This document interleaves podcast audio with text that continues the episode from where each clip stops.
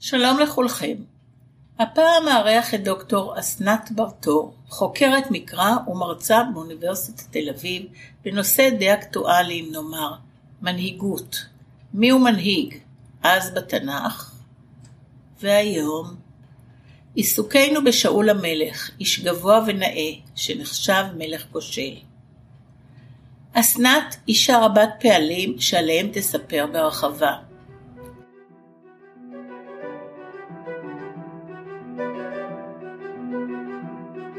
ושאר ירקות עם תהילה. שלום אסנת, או דוקטור אסנת ברטור. אני מאוד שמחה לפגוש אותך בזום, גם בחיים, אבל כרגע זה בזום. בחיים אנחנו נפגשנו במספרה, את זוכרת? כן. כן. אז קצת, בואי נגיד ככה, העלינו את הרמה עכשיו. גם בקונצרט נפגשנו. גם בקונצרט, נכון. אני רוצה שנדבר על שלל נושאים. תספרי מעט על עברך, הווייך ועיסוקייך, כי עיסוקייך רבים, מעניינים, מעניינים אותי, אני מניחה שיעניינו רבים, אה, וגם על... אה, לא, על... לא יישאר לנו זמן לשיחה העניינית. בסדר, נחדש, נחדש את הזום. אז שוט. אני תל אביבית אה, מובהקת, כלומר נולדתי כאן, גדלתי כאן, למדתי כאן, הכל כאן, גרה כאן. יש לי כמה כובעים, הכובע שאנחנו נדבר בו היום זה הכובע שלי כמי שמרצה בחוג למקרא באוניברסיטת תל אביב, אבל זאת הקריירה השנייה שלי, אני הגעתי אליה יחסית בגיל מאוחר, לקראת 37, משהו כזה. הקריירה הראשונה שלי הייתה אה, עריכת דין, אני עורכת דין פלילית, שזה היה הוורסיה הראשונה, ובוורסיה, כלומר הייתי עורכת דין הכי פלילית, הכי, המקרים הכי קשים. הארדקור? לגמרי. רצח, אה, הרבה עבירות רכוש, הרבה סמים, גם עבירות מין, אה, הכל מכל כל.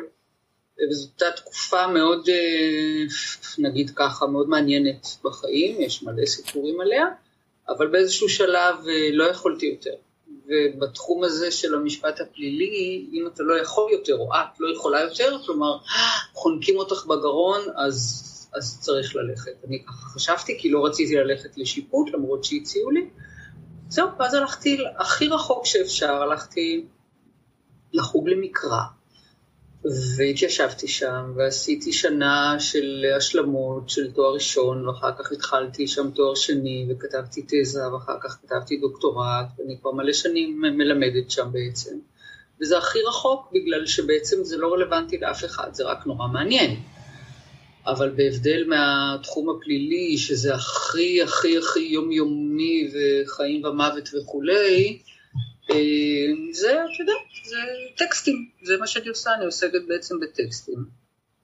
אומנם אה, אני עוסקת, העיסוק העיקרי שלי זה בחוק המקראי, זה לא יהיה היום השיחה שלנו, אבל העיסוק העיקרי שלי זה בחוק המקראי. שאני רוצה אה, בכל כן... זאת מילה על החוק המקראי. בוא, בוא נגיד ככה, קודם, קודם כל מההתחלה איך שהגעתי לחוג, מי שהיה אז ראש החוג היה פרופסור ברין, שההתמחות שלו זה החוק. והוא מיד ניתב אותי לשם, למרות שאין שום קשר, כלומר אתה לא צריך להיות משפטן כדי לעסוק בחוק המקראי, כי החוק המקראי הוא, הוא יותר ספרות מאשר משפט. אבל uh, אני נותבתי לשם, וכך מצאתי את עצמי, ובשמחה רבה מאוד עוסקת בצדדים הספרותיים והסיפוריים של החוק, זה בעצם הדוקטורט שלי, וזה גם הספרים שהוצאתי. הקריאה, הקריאה הסיפורית של החוק המקראי, או של דגם מסוים בחוק המקראי, הדגם הקזואיסטי, שממש מזמין את זה. וזה ממש יצא טוב, כי כשאני התחלתי לעסוק בחומרים הללו, בדיוק חדרה לארץ האסכולה של משפט בספרות שהגיעה, הבאנו אותה מאמריקה. זאת אסכולה מאוד מרכזית בחקר המשפט, law and literature, על כל ההיבטים של החיבורים בין שתי הדיסציפלינות האלה. אז כאילו הכל ממש הזמין את זה, לקרוא את, ה, את החוק המקראי באוריינטציה ספרותית סיפורית. ש, שהחוק המקראי באיזשהו מקום מחייב אותנו היום? לא, לא. צריך, לא צריך אותנו, לעשות את הרבנות הכוונה. לא, לא, לא, לא. צריך לעשות הבחנה בין, שתי, בין שני קורפוסים. אחד זה המשפט העברי, שהוא כן מחייב אותם, כלומר מה שקרוי ההלכה, והשני זה המשפט המקראי, שאלו הטקסטים שמופיעים בקבוצי החוקים בתורה. והמעמד שלהם, כמובן שהם היו המקור שעליו חז"ל בנו את ההלכות שלהם, אבל המשפט המקראי כשלעצמו לא היה מעולם דין נוהג. אנחנו לא ניכנס לזה כי זה נושא לא, מאוד, בסדר. מאוד מאוד מאוד רחב, אבל זה לא, כש, כשלמשל, כש, כשאנשים שונים אה, פוליטית מדברים על אה, להפוך את המשפט העברי לחלק ממשפט הארץ, אז א' הם נכנסים לדלת, אה, הם, הם פורצים לדלת, איך אומרים? נכנסים לדלת פתוחה, פתוחה? או פרוצה. כן, פרוצה, מכיוון שהמשפט העברי הוא חלק ממשפט הארץ, כלומר הוא, הוא חלק ממשפט הארץ, רק ש... אה, ויש תחומים שלמים שבהם המשפט העברי חולש עליהם, אבל המשפט המקראי הוא לא כזה, המשפט המקראי הוא הבסיס שעליו הדברים נבנים, אבל הוא עצמו לא קורפוס משפטי, נגיד ככה. אז גם כשמדברים על להחזיר עטרה ליושנה, לא מתכוונים למשפט העברי, אלא למשנה, לתלמוד, אלו, אלו בעצם הקורפוסים שמדברים עליהם.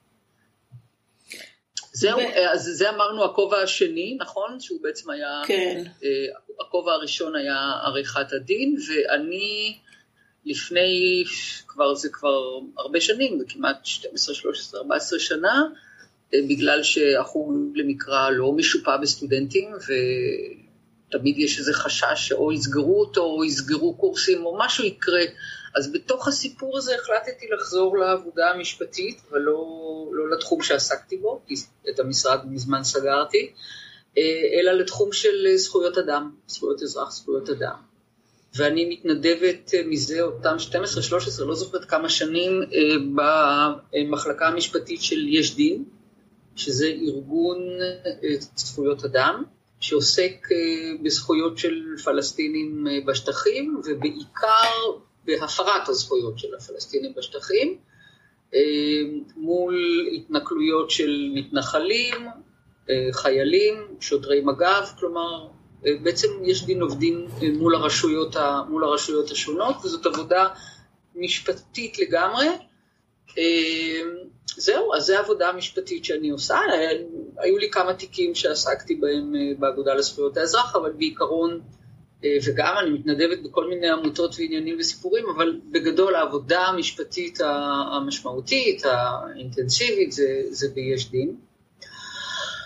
וזהו, נשאר לנו הכובע השלישי, שהוא בעצם אה, מצנפת יפהפייה. וזה נכון. אני מעידה, אני מעידה. כן. עכשיו, השירה גם לה היו, זה שני נדבכים, כי אני התחלתי כמו, אה, אז כמו בוא נגיד שאת. שרה. תמיד- שאת כן, שרה. תמיד אמרו לי שאני, כן. תמיד אמרו לי שאני צריכה לשיר. אז אני רצינית, אז הלכתי ללמוד בבית ספר לשירת מקהלה. אה, שם. שסגרו אותו. אה. כן, דקה לפני שסגרו אותו, כן. בטח. ושם למדתי את היסודות של הסולפג', אני, אני יודעת מוזיקה כי, כי למדתי פסנתר לפני המון שנים כילדה, אבל... והצטרפתי למקהלה אחת, מקהלת האיחוד, ואחר כך הצטרפתי לעוד מקהלה, למקהלת קולגיום, ושם אני נמצאת, בימי קורונה אנחנו אה, בדרך כלל עושים יזוזום יזוזום אה, במקהלת האיחוד, שזה סתם. זה, זה הכי לא שירת מקהלה לעשות אה, חזרה בזום, אבל כי אני בעיקר שומעת את עצמי ואת הכלב. אבל uh, מעבר לזה, אלו שתי מקהלות, וזה חיים שלמים, מלאים, נפלאים של חזרות וקונצרטים וחומרים המופלאים שמרטיטים את uh, נפשנו וליבנו. ולפני, ש... זה כבר שנה ומשהו, החלטתי לעשות משהו עם אהבתי הישנה שנקראת שירת מחאה. וזהו, והעלינו מופע, הוא, הוא נקטע. בגלל נפלא. הייתי. אנחנו, נחזור אליו, מופע של שירה של חמש זמרות שנקרא שרות מחאה, עם אנסמבל נגנים מופלא, ואת היית ואת יודעת כמה זה נפלא. נכון. זהו, אז לא נרחיב גם הזלפתי. קצת. גם הזלפתי, מה? גם הזלפתי קצת. שזה אומר, דמעות נקבו בכית. בעיניי. כן? ברור, במופע. ברור, זה המופע הכי מבקיא בתל אביב, כאילו, והכי מקסים זה שהגברים הכי בוכים, את יודעת? המון המון אה, גברים שהיו שם, כולל הבן שלי, כאילו, ממש אה, נורא התרגשו מה... עשינו שם משהו מאוד יפה, באמת. זה, טוב, אז ספק. להופעה הבאה. כן. ולענייננו, לענייננו של היום. עד עכשיו זה היה ענייננו. לענייננו נכון, היום, אנחנו, ואני לא מתייחסת כרגע למצב הפוליטי, כלומר לדמויות. אוקיי. הפוליטיות, למרות mm-hmm. שהכל מאוד מזמין. יופי, אז שאול המלך כרוניקה של כישלון ידוע מראש, זה השם שנתנו. אמ, אחת הטרגדיות האנושיות היא שלצד הצלחה של, של אדם אחד, תמיד, כמעט תמיד יהדהד הכישלון של, של מישהו אחר. והטרגדיה הזאת כפולה ומכופלת, כי ההכרה באחד בדרך כלל אה, מובילה לדחייה של האחר. כלומר, הקבלה והדחייה אה, אה, כרוכות זו בזו. עכשיו אני עושה, אני פותחת איזשהו צוהר לעולם שלי שדיברנו עליו קודם, וזה המוזיקה. בעמדאוס, המחזה של פיטר שייפר, ואחר כך היה סרט של מילוש פורמן שהתבסס עליו, מוטיב הדחייה והקבלה על ידי אלוהים הוא חלק מהאינטרפרטציה הרטרוספקטיבית של אחד הגיבורים, זה אנטוניו סליירי, הוא היה מלחין החצר של, של הקיסר אה, יוזף השני, והוא בעצם העמיד את הגאונות המוזיקלית של מוצרט מול הבינוניות שלו. אה, ו- וסתם את זה על, על הציר הזה של הדחייה והקבלה על ידי אה, אלוהים. בספר שמואל, ואנחנו כל הזמן נהיה בשמואל א', בספר שמואל הדחייה וההדחה של שאול והבחירה בדוד, מי שמכונה ראו הטוב ממנו, שפילס את דרכו אל כס השלטון, זה לא מוטיב או הזיה כמו של סליירי, אלא הגרסה הרשמית של ההיסטוריוגרף המקראי, וכך הוא מנסח את הדברים. ותצלח רוח אדוני אל דוד מהיום ההוא ומעלה, ורוח אדוני שרה מעם שאול, וביעתתו רוח רעה מאת אדוני. כלומר, אין, אין ואקום. דחייתו של האחד מובילה לבחירתו של האחר. או כמו שכתוב כאן, ההכרה באחד מובילה לדחייה של האחר. הסיפור ההיסטורי, הפוליטי, על המעבר משלטון תיאוקרטי לשלטון מלוכני, בעצם על ראשית המלוכה בישראל, הוא הסיפור הדרמטי על שלושה עמדאוס, על שלושה אהובי ונבחרי האל. כי בדומה להרהורים התיאולוגיים של סליירי על חוסר הצדק האלוהי ועל הדחייה שהובילה אותו לאובססיית קנאה ותוקפנות כלפי מוצרט, שהיה נבחר האל, גם שמואל, הנביא, השופט, הכהן, למעשה אחרון המנהיגים התיאוקרטיים, ניהל מאבק יצרי וחסר פשרות נגד שאול, שהיה משיח אדוני. ושאול בתורו היה אחוז בשתי אובססיות, ניסיונות חוזרים ונשנים, וכמובן עקרים, לזכות בהכרה של האל שזנח אותו, ורדיפה רצחנית בלתי נשלטת אחרי מי שזכה במקומו בחסד האלוהי, דוד. הדחייה על ידי האל, ואת זה כבר לימד אותנו קין, מערערת את אמות המידה המוסריות של הדחוי. אגב, הסיפור על קין והבל ולא הסיפור על גיבורי ספר שמואל היה הרקע התיאולוגי למחזה עמדאוס, אבל אני בטוחה שפיטר שייפר יסכים איתי, שמלבד הציר התיאולוגי של הדחייה והבחירה, שתי היצירות, גם המחזה שלו וגם הסיפור בספר שמואל, חולקות מוטיבים משותפים נוספים, אני אצביע רק על שניים מהם, יש יותר. ראשית, שני הסיפורים מסתיימים ביצירות אבל, האחת מוזיקלית, הרקוויאם, והשנייה שירית, קינת דוד, ושתי היצירות הללו חוברו על ידי אהובי האל, מוצרט ודוד. סליירי חשב שהרקבים יזכה אותו בתהילת עולם, זה כמובן לא קרה, אבל העמדאוס המקראי דווקא כן זכה להכרה כמשורר, כולנו מכירים את השורה שמופיעה בהרבה מאוד ממזמורי תהילים, מזמור לדוד, כלומר מייחסים את המזמורים לדוד. והמוטיב השני זה היחס אל המוזיקה, שהיא גורם משמעותי גם בסיפור המקראי, בעמדאוס כמובן, שהיא אחת מגיבורות הסיפור. דוד היה המיוזיק תרפיסט הראשון, והוא נשכר על ידי שאול לנגן עבורו כדי להסיר מעליו את הביעוטים. כלומר, למוזיקה יש כוח מרפא. והיה ביות רוח אלוהים אל שאול, ולקח דוד את הכינור וניגן בידו, ורווח לשאול, וטוב לו, וסרה מעליו רוח הרעה. המוזיקה מסוגלת לגבור על הרוח הרעה של אלוהים. לכן, חייב גם לה להיות כוח אלוהי, כלומר סגולה אלוהית, וסליירי אומר את זה מפורשות, הוא אומר, המוזיקה היא המופע או ההתגשמות הארצית של אלוהים, זה מתת אל. ויש אנלוגיה נוספת שקשורה למוזיקה. יותר נכון, להשפעה של המוזיקה על שני הגיבורים, סליירי ושאול. כמובן יש לה אפקט מענג ומרגיע, כפי שקראתי לכם קודם, אבל בה בעת היא מעוררת אצל שני האנשים הללו תוקפנות כלפי מי שמשמיע אותה. הרעיונות האפלים של סליירי להשמיד, להרוג את מוצרט, עלו כשהוא שמע את האופרה דון ג'ובאני, ואילו שאול הטיל את חניתו על דוד בעת הנגינה התרפויטית, בזמן שהוא מקשיב לנגינה התרפויטית של דוד. אז אלו שני המוטיבים, אמרתי, יש עוד, אבל אנחנו נעזוב עכשיו את וינה המעתירה ונחזור לכנען. שאול, המלך הראשון, הוצג כהבטחה גדולה. בחור וטוב, ואין איש מבני ישראל טוב ממנו, משכמו ומעלה גבוה מכל העם. עכשיו, לא מדובר רק בגובה, אלא במה שאנחנו היינו יכולים לכנות שיעור קומה.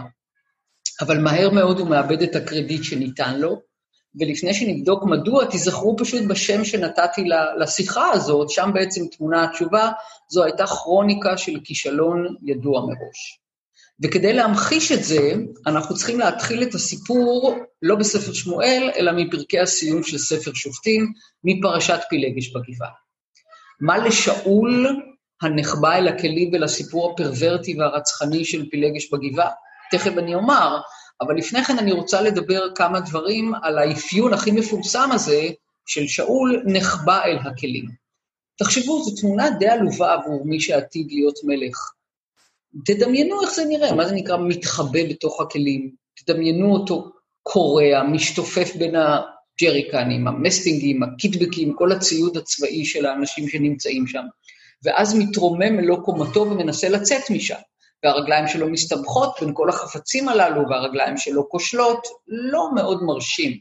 עכשיו, כמובן שהפירוש המקובל הוא אחר, וההתחבאות מבטאת צניעות ובריחה משררה, אבל הפירוש הזה אה, עושה חסד עם שאול, מכיוון שבדיקה קונקורדנטית מעלה שבכל ההופעות האחרות של הפועל להתחבא, אנשים מתחבאים מפחד, או כי מישהו רודף אחריהם, או כי הם נמצאים בסכנת חיים, אף פעם לא מצניעות. יש גם אחד שהתחבא מפני אלוהים אחרי שהוא הפר את הציווי האלוהי, זה היה אדם, החוטא הראשון, וזו כמובן אלוזיה לא מחמיאה. יש אלוזיה נוספת, גם היא אינה מחמיאה. שאול נחבא אל הכלים כששמואל הטיל את הגורלות כדי לאתר את המלך העתידי. זה היה מין הליך כהני שבאמצעותו אפשר היה לבחור את, ה, את הדמות, את האדם שמחפשים. והפועל שחוזר שם שוב ושוב זה ללכוד. ויקרב שמואל את כל שבטי ישראל, וילכד שבט בנימין, ויקרב את שבט בנימין למשפחותיו, ותילכד משפחת המטרי, וילכד שאול בן קיש, ויבקשוהו ולא נמצא. הגיבור המקראי היחיד שעד אז נלכד בגורל באותה שיטה של אלימינציה היה אחן, חוטא גמור שסיכן את העם כולו. בהמשך גם יונתן, בנו של שאול, יילכד בגורל. קודם נלכד השבט של אחן, אחר כך המשפחה, ואז הגברים, ובסוף האשם אחן.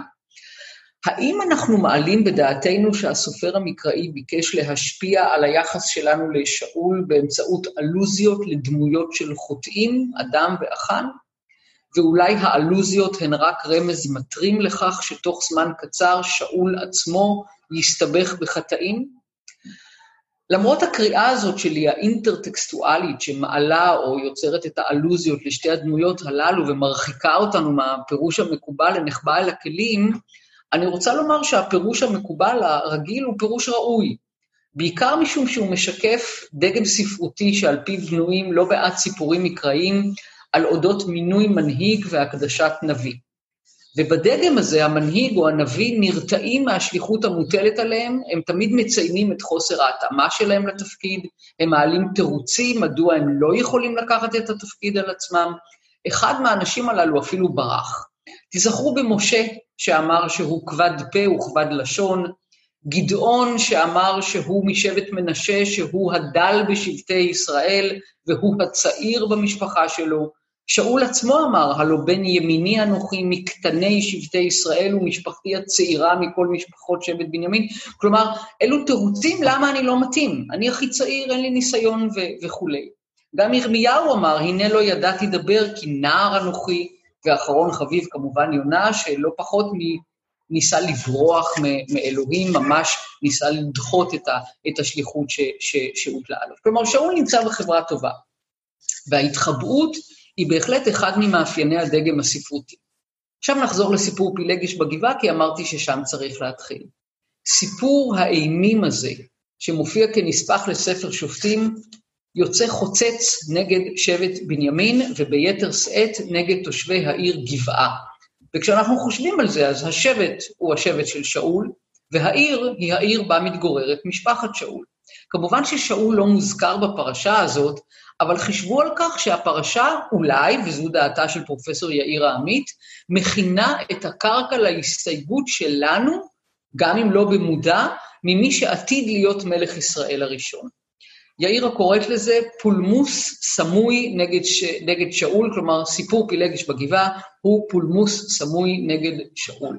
ואני אומרת, יש סיכוי קלוש, כשאנחנו נתקלים בפרטים הביוגרפיים של שאול, יש סיכוי קלוש, אנחנו אומרים לעצמנו, שמי שגדל בעיר כה נוראה, עיר תאומה לסדום, סיכוי קלוש שהוא ישכיל להיות מנהיג ראוי, כלומר, מההתחלה, עוד לפני ששאול הספיק לפעול מטוב ועד רע, הוא נמצא במאבק עם תת ההכרה שלנו, וכך אנחנו בעצם מגיעים אל ספר שמואל, כך אנחנו מתוודעים אליו. עכשיו, לפני שאנחנו מתוודעים אליו, אנחנו כמובן פוגשים את בחיר האל שקודם לו, וזה שמואל. ושימו לב לאפיון שלו כבחיר האל שמשתקף במדרש השם שלו, בהסבר שאימא שלו נותנת לשם. אל הנער הזה התפללתי, ויתן אדוני לי את שאלתי אשר שאלתי מאמו, וגם אנוכי השאלתיהו לאדוני כל הימים, אשר היה הוא שאול לאדוני. לפני כמה שנים השתתפתי בכנס על uh, משפט וספרות באוניברסיטת בר אילן, ואחת ההרצאות הייתה של כבוד השופט, זיכרונו לברכה, מישאל חשין. הוא ניתח את סיפור הולדת שמואל באוריינטציה משפטית, וקבע נחרצות כדרכו, שאלקנה וחנה עברו על, על הוראות הפרק השני לחוק הכשרות המשפטית והאפוטרופסות, משום שהם נטשו והזניחו את בנם הקטין.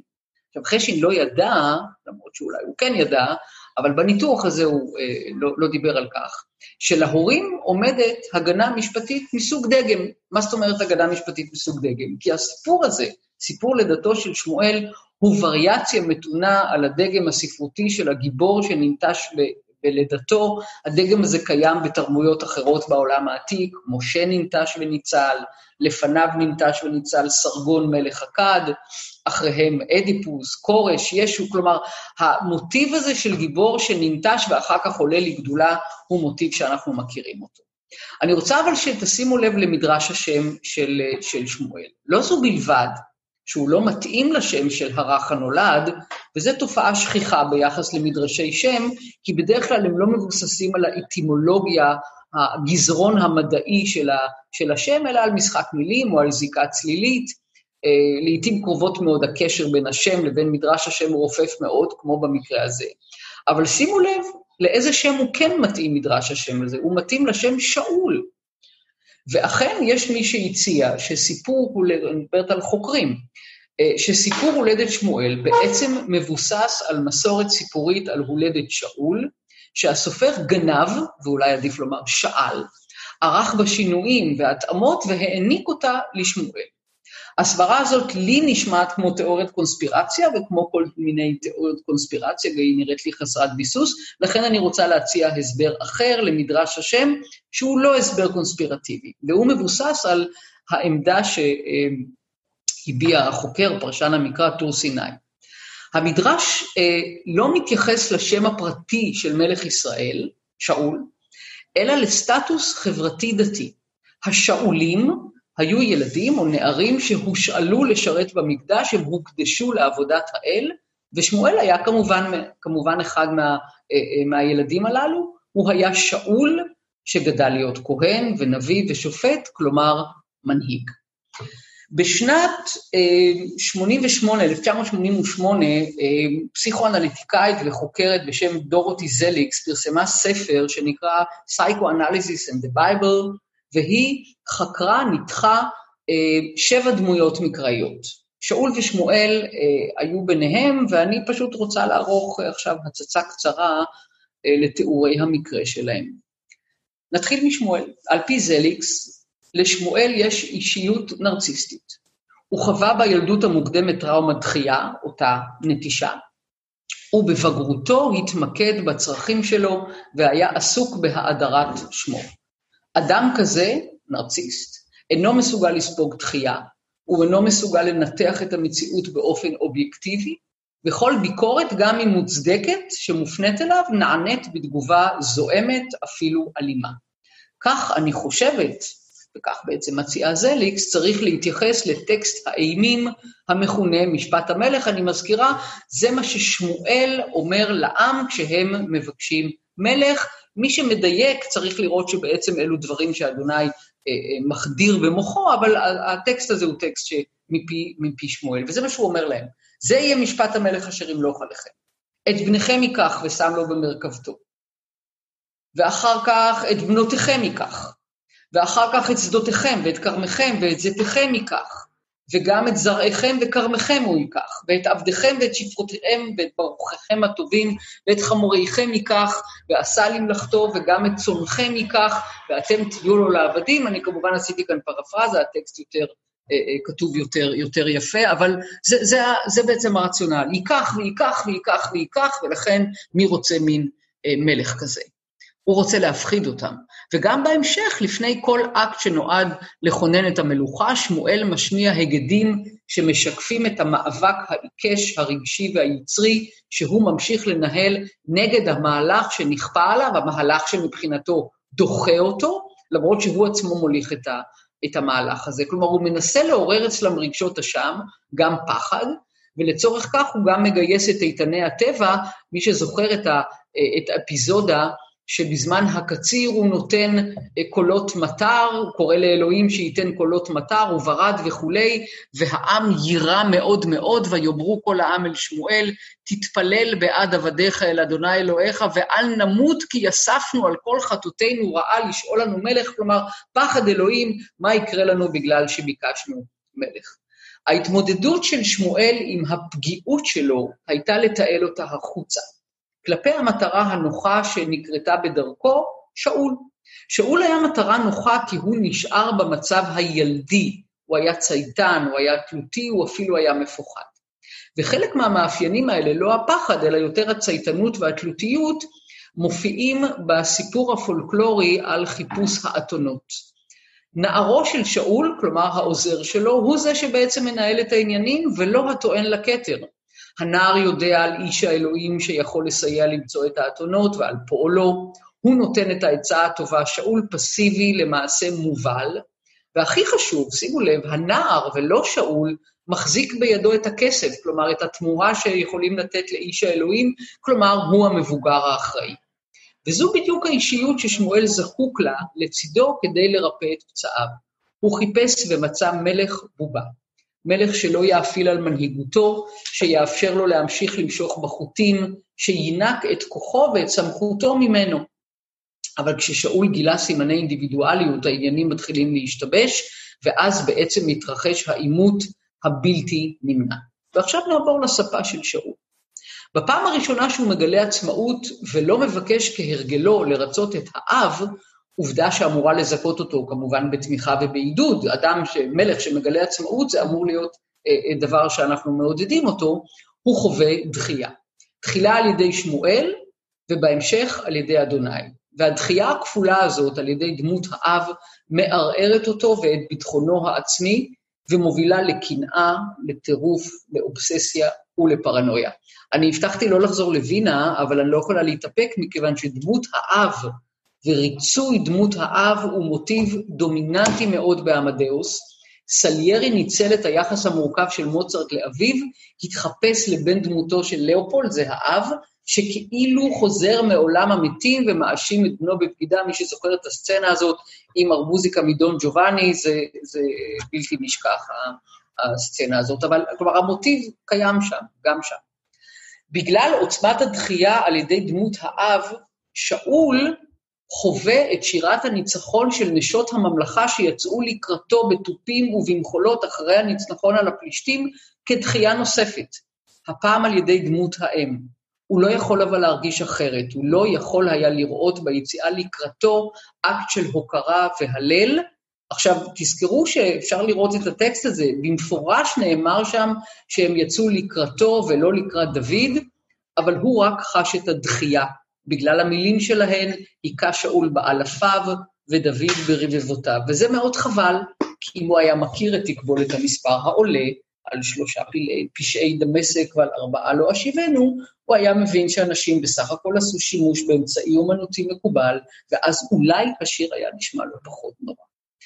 בכל אופן, אני, אני פשוט רוצה אה, שתראו איך כל הזמן החוויה הבסיסית היא חוויה של, של דחייה, עוד לפני שאנחנו בעצם מנתחים את הסיפור הראשון, המז'ורי של הדחייה וההדחה, אירוע קורע לב וגם מקומם, שמתרחש ערב המלחמה במכמש, ובעצם הסיפור הזה סתם את הגולל שלא בצדק על מלכותו של אה, שאול. אבל לפני זה, אני רוצה להתייחס לטקסט מסוים כדי שתראו שהעוול שנעשה לשאול, אותה כרוניקה של כישלון ידוע מראש, נעשה לו גם במישור הטקסטואלי, ותכף תבינו למה הכוונה. זה הכל תקשורת?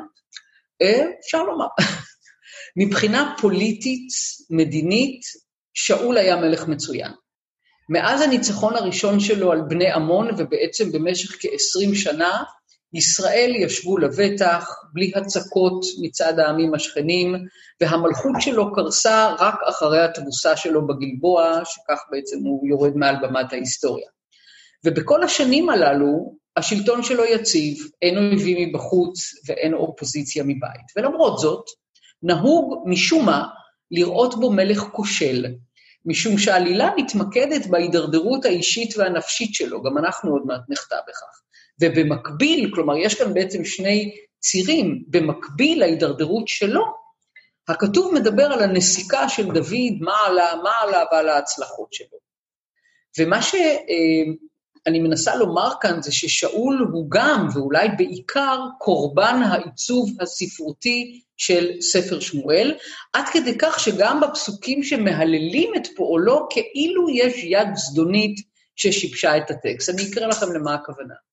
ושאול לחד המלוכה על ישראל, וילחם סביב בכל אויביו, במואב ובבני עמון ובאדום ובמלכי צובה ובפלישתים, ויעש חיל ויח את עמלק, ויצל את ישראל מיד שוסהו, ובכל אשר יפנה ירשיע. בתרגום ה-70 משתקף הנוסח ייוושע, ובתרגום הלטיני בוולגטה ינצח. וכנראה שיושיע היה הנוסח המקורי, ומישהו הפך את זה לירשיע. עכשיו, יכול להיות שזו טעות סופר, שיבוש טקסטואלי תמים, כי ו' ור' שיכולות הן דומות מבחינה גרפית והן עלולות להתחלף, אבל אני משום מה רואה בעיני רוחי את המעתיק המאוחר, נצר לבית דוד, שלא מוותר על ההזדמנות להכתים את דמותו של שאול, לכן גם, שימו לב, הוא בוחר לכתוב לחד את המלוכה כאילו שזה אקט לא לגיטימי. כזכור, כמו שסיפרתי לכם, כבוד השופט חשין הרשיע את אלקנה וחנה, הורי שמואל, בנטישה ובהזנחת קטין. גם אנחנו, אני, אנתח את הטקסט הבא, פרשת מלחמת מכמש, בכלים משפטיים. הפרשה הזאת היא המסמר הראשון בארון הקבורה של שאול. שמואל מאשים אותו באשמה חריפה, הוא טוען שהוא הפר צו אלוהי כשלא חיכה לבואו והקריב בעצמו קורבנות טרם היציאה לקרב. ולכן כעונש על מעשהו, הממלכה תילקח ממנו. עכשיו, אני, אני מקווה שאני אצליח לשכנע אתכם, אני אזכה את שאול מכל אשמה בפרשה הזאת, אבל גם אם לא, אני מניחה שלפחות תהיה בינינו הסכמה שהעונש שנגזר עליו לא היה פרופורציוני לחומרת המעשה שיוחס לו. לפני שאני אנתח את הדיאלוג השיפוטי שהתנהל בין שמואל ושאול, כלומר את האישום, את תגובת הנאשם, את הכרעת הדין ואת גזר הדין, צריך להכיר מקרוב את הצו שבגין הפרתו לכאורה התרחש העימות בין שמואל ושאול. והוא נמצא בסיומו של מונולוג ארוך של שמואל, שבו הוא מונה את האירועים המשמחים שיקרו בדרכו של שאול, שזה עתה הוא יצק על ראשו שמן.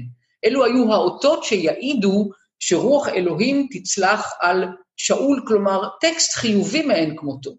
ובסוף הרשימה, שכוללת מפגשים עם אנשים ועם חיות ולחם ויין ולהקת נביאים וכלי נגינה, שמואל אומר את הדברים הבאים: וירדת לפניי הגלגל, והנה אנוכי יורד אליך להעלות עולות, לזבוח זבחי שלמים, שבעת ימים תאכל עד בואי אליך, והודעתי לך את אשר תעשה. מסגרת הזמן היא תנאי הכרחי לתקפות הצו. זאת נקודת המוצא המשפטית שלי. כלומר, שאול צריך להמתין שבעה ימים, ככתוב, ושמואל צריך להגיע בתוך שבעה ימים, ככתוב. ואם זה לא קורה, הצו פוקע ואין לו תוקף. כידוע, זה לא קרה. כתוב, ויאכל שבעת ימים למועד אשר שם שמואל, ולא בא שמואל הגלגל. ההתייחסות הכפולה לזמן, ההתייחסות של המספר, גם כותב שבעת ימים, וגם למועד אשר שם שמואל, אגב, שם זה תיקון אה, של הטקסט, זאת הצעה לתקן את הטקסט, אבל אנחנו לא ניכנס כרגע לענייני נוסח. ההתייחסות הכפולה לזמן לא מקרית, והיא מעידה, או לפחות רומזת, על עמדתו של המספר שהזמן הוא מרכיב משמעותי. לכן, משחלף המועד, ומשלא נאסר על שאול להעלות קורבנות, הוא רשאי לעשות זאת גם בהיעדרו של שמואל. כי מבחינה משפטית, וזה הניתוח שלי, מה שלא אסור, מותר. ושאול אוטונומי לפעול על פי ההיתר הגורף ששמואל נתן לו באותו מונולוג מבטיח, עשה לך אשר תמצא ידיך, כי האלוהים עמך. מה צריך יותר מזה כדי לפעול באופן עצמאי? כלומר, זאת בעצם אמירה מאוד גורפת שאומרת, אתה המלך, אתה יכול לעשות הכל, אלוהים איתך. ואם יטען מי שיטען, ויש אכן פרשנים שכך טוענים, שלא המועד הוא העיקר, אלא הנוכחות של שמואל, שהנוכחות של הכהן או הנביא, או אם תרצו, הרב הראשי, היא התנאי המרכזי בצו, ולכן שאול כן הפר אותו, אני אשיב שעדיין עומדת לזכותו של שאול טענת הגנה מסוג קורח. זאת טענת הגנה שקיימת במשפט הפלילי, והיא מעניקה פטור מאחריות. תראו מה אומר שאול. כי ראיתי כי נפץ העם מעליי, ואתה לא באת למועד הימים, ופלישתים נאספים מכמש, ואומר, עתה ירדו פלישתים אלי הגלגל, ופני אדוני לא כיליתי, ואת אפק ואעלה העולה. לא הייתה לי ברירה, זה מה שהוא אומר. הייתי אנוס לעשות את מה שעשיתי כנגד רצוני, זו המשמעות של המילה ואת אפק, כדי למנוע את עריקת הלוחמים. הזמן דחק, הפלישתים נאספו, הם עמדו לפתוח במתקפה, זה היה מעמיד אותנו במצב נחות בקרב, לא היה מנוס מלערוך מיד את, את הטקס, גם בהיעדר האינסטנציה הדתית. כלומר, שאול שוקל שיקולים צבאיים הגיוניים ולגיטימיים, ושמואל כלל אינו מתייחס אליהם, הוא גם לא מתמודד עם אף אחד מהטיעונים, הוא לא מנסה להפריך אותם. הוא לא נותן זווית ראייה חלופית, הוא בעצם לא אומר שום דבר ביחס לטיעונים הללו. יש גם פער אירוני בין הציפייה הממושכת ומורטת העצבים לבואו שבעה ימים, לבין המהירות שבה הוא פוסק את הדין, בלי לשקול בכלל את ההסבר של שאול. ואם אנחנו ניזכר באפיון שלו כאישיות נרציסטית, זה לא מפתיע שהוא פותח מיד בהתקפה על שאול בלי להקדים התנצלות, או לפחות הסבר לאיחור שלו, כי הוא תמיד יאשים את האחר ולא את עצמו, כי הוא אינו מסוגל להכיר בטעות, בוודאי לא להודות בה. ובסיום הפרשה, אחרי שהוא הוריד על ראשו של שאול פטיש חמש קילו, הוא קם ועוזב את המערכה בלי לגלות שום עניין, לא בקרב ולא בגורל הלוחמים. אני אקרא לכם את הגרסה שמשתקפת בתרגום ה-70, זו כנראה הגרסה המקורית, כי בנוסח המסורה חלה השמטה של חלק לא קטן. אני אקרא את הטקסט שהוא הטקסט המלא. ויקום שמואל, ראו בעצם, הטענה היא שהוא פשוט עוזב את המקום. ויקום שמואל, ויעל מן הגלגל וילך לדרכו, ויתר העם עלה אחרי שאול לקראת עם המלחמה, ויבואו מן הגלגל גבעת בנימין, ויפקוד שאול את העם הנמצאים עמו כשש מאות איש. שמואל מרוכז בעצמו. בהפעלת הסמכות שלו, בהוכחת צדקתו, הוא אינו מתעניין בדברים החשובים באמת, כמו היציאה לקרב והחזרה ממנו בשלום. אבל מסתבר שההתנהגות שלו אף חמורה יותר ממה שתיארתי כאן. שימו לב איך מתאר המספר את ההגעה של שמואל למקום. ויהי ככלותו להעלות העולה, שאול, והנה שמואל בא, ויצא שאול לקראתו לברכו. שמואל הגיע למחנה עם סיום הקרבת הקורבנות, וכששאול מבחין בו, הוא יוצא לקראתו לברכו. הפסוק בעצם מתאר את הדברים באופן סימולטני, כאילו שאול הבחין בשמואל מבעד לעשן המתעמר מהמזבח. זו אפשרות אחת, והיא מספיק אכזרית. אבל יש אפשרות אחרת, אכזרית ומרושעת ממנה, שלפיה שמואל ממש חיפש את שאול, כלומר ביקש להכשיל אותו, ולמעשה בא עם כתב אישום מוכן מראש. כי מהנוסח של הפסוק עולה, וזו הקריאה שלי, ששמואל לא הגיע למקום בתום הטקס, אלא קודם. לא נאמר, ויהי ככלותו להעלות העולה ויבוא שמואל, שזו הצורה המקובלת בתחביר המקראי לתיאור רצף של פעולות, אלא ושמואל בא, שזו צורת העבר המושלם, ה-past perfect, שעשויה ללמד ששמואל הגיע לשם לפני תום ההקרבה. ואם כך, הוא היה שם, ראה את הכל, חיכה מאחורי סלע או שיח לסיום הטקס, ורק אז הוא צץ. ואז שאול מבחין בו. זו בעצם המשמעות של המילה והנה, והנה שמואל בא, המראה מתואר מהעיניים של שאול, ששמואל צץ לו לפתע אחרי שחיכה לו שבעה ימים תמימים. הגענו לגזר הדין. כמו שאמרתי קודם, גם אם טענת הכורח שפוטרת את שאול מאחריות תידחה, וגם אם לא נחשוד בכשרים ונקבל את עמדת שמואל ששאול הפר צו אלוהי, אגב, כלל לא בטוח שזה היה צו אלוהי, למען האמת, בעיניי בטוח שלא, רק שמואל מציג אותו ככזה, זה היה ציווי של שמואל, לא של אלוהים. עדיין קשה לקבל שהעונש שהוטל עליו הולם את המעשה שעשה. כמה אכזרי ההיגד של שמואל. בפעם הראשונה ששאול מתבשר שהובטחה לו שושלת, כי אתה הכין, אדוני, את ממלכתך אל ישראל עד עולם, נאמר לו שההבטחה בוטלה, ואתה, ממלכתך, לא תקום. כלומר, הייתה לך שושלת ממש עד לפני רגע, והיא נלקחה ממך ממש ברגע זה. זה מחמיר לב. וגם ההמשך כמובן נורא, ביקש אדוני לו איש כלבבו, ויצווהו אדוני לנגיד על עמו. מכאן ואילך אנחנו נתבונן בשאול בעזרת דמות נוספת שהייתה דומיננטית מאוד בחייו. למען האמת זו אינה דמות, אלא אובייקט, חפץ, המשמש אמצעי ספרותי לאפיון דמותו ומשקף את כל התמורות שחלו בחייו. וכיוון שהחפץ הזה חשוב מאוד בעיניי, יש לי נטייה להעניש אותו ולהתייחס אליו כאל דמות, להעניש באלף. כן, להעניש באלף. אני מתכוונת לחנית. מוט עץ שבקצהו יש להב מתכת ובחלק האחורי להב נוסף, המשמש לנעיצה באדמה. בהבדל מהחרב, עוד כלי נשק, ששימשה לקרב פנים אל פנים, את החנית הטילו. החנית מופיעה לראשונה בפסוקים המתארים את השתלטות הפלישתים על תעשיית המתכות, שהקנתה להם עליונות צבאית.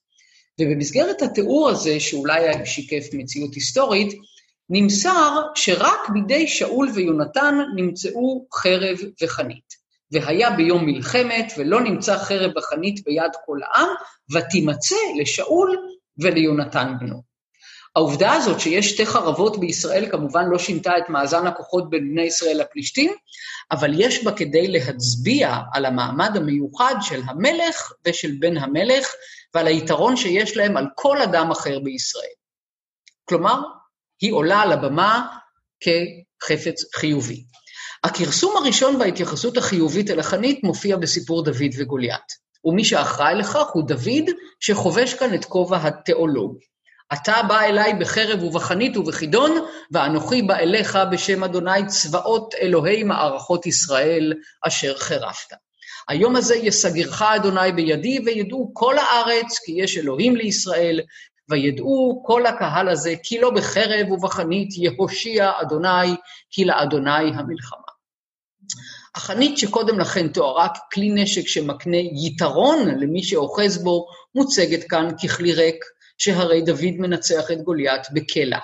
והכי נורא, תפיסת הכוח של שאול זהה לזו של גוליית, הגיבור הגרוטסקי. שניהם משליכים את יהבם על התחמשות ולא על אמונה בישועת האל. וזה כרסום רציני במעמדה של החנית, בהמשך יחול כרסום משמעותי נוסף. בשלוש האפיזודות המשקפות יותר מכל את ההידרדרות הנפשית של שאול, החנית היא גורם דומיננטי. שאול ניסה להרוג את דוד פעמיים בעזרת החנית, ופעם אחת את בנו יונתן. זוכרים את הטירוף שבעצם הוא מכניס את עצמו אליו. שאול היה לוחם מיומן, הוא בוודאי ידע להטיל את חניתו במהירות ובדיוק, והעובדה שהוא מפספס שוב ושוב, למרות שהוא מטיל אותה ממרחק קצר ובמרחב תחום, כלומר בחדר, ויתל שאול את החנית, ויסוף דוד מפניו פעמיים, ויח את החנית בקיר ודוד נס, העובדה הזאת שהוא שוב ושוב מפספס, מלמדת על חולשתו ועל היחלשותו.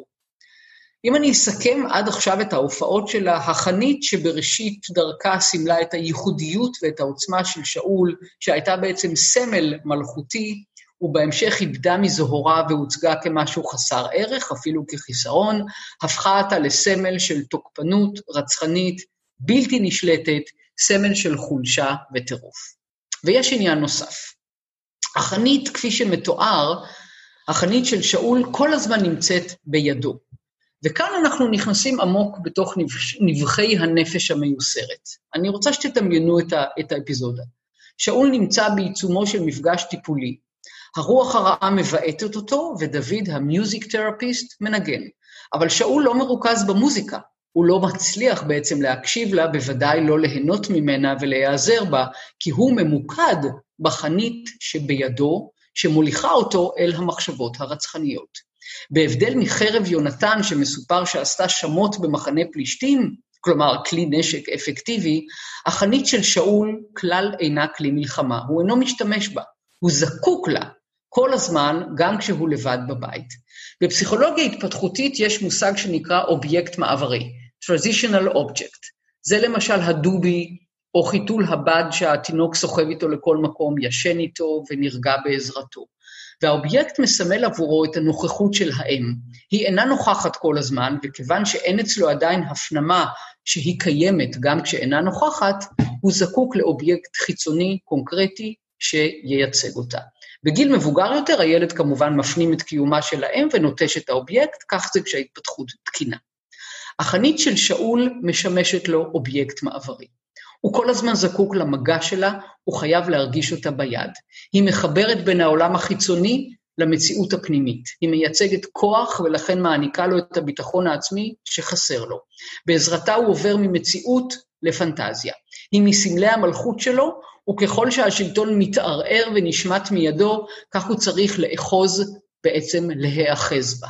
יש לו לכאורה הצדקה לאחוז בה כי הוא חש נרדף, והוא חושש שיותקף, והחנית יכולה להרתיע את האויבים ולהגן עליו.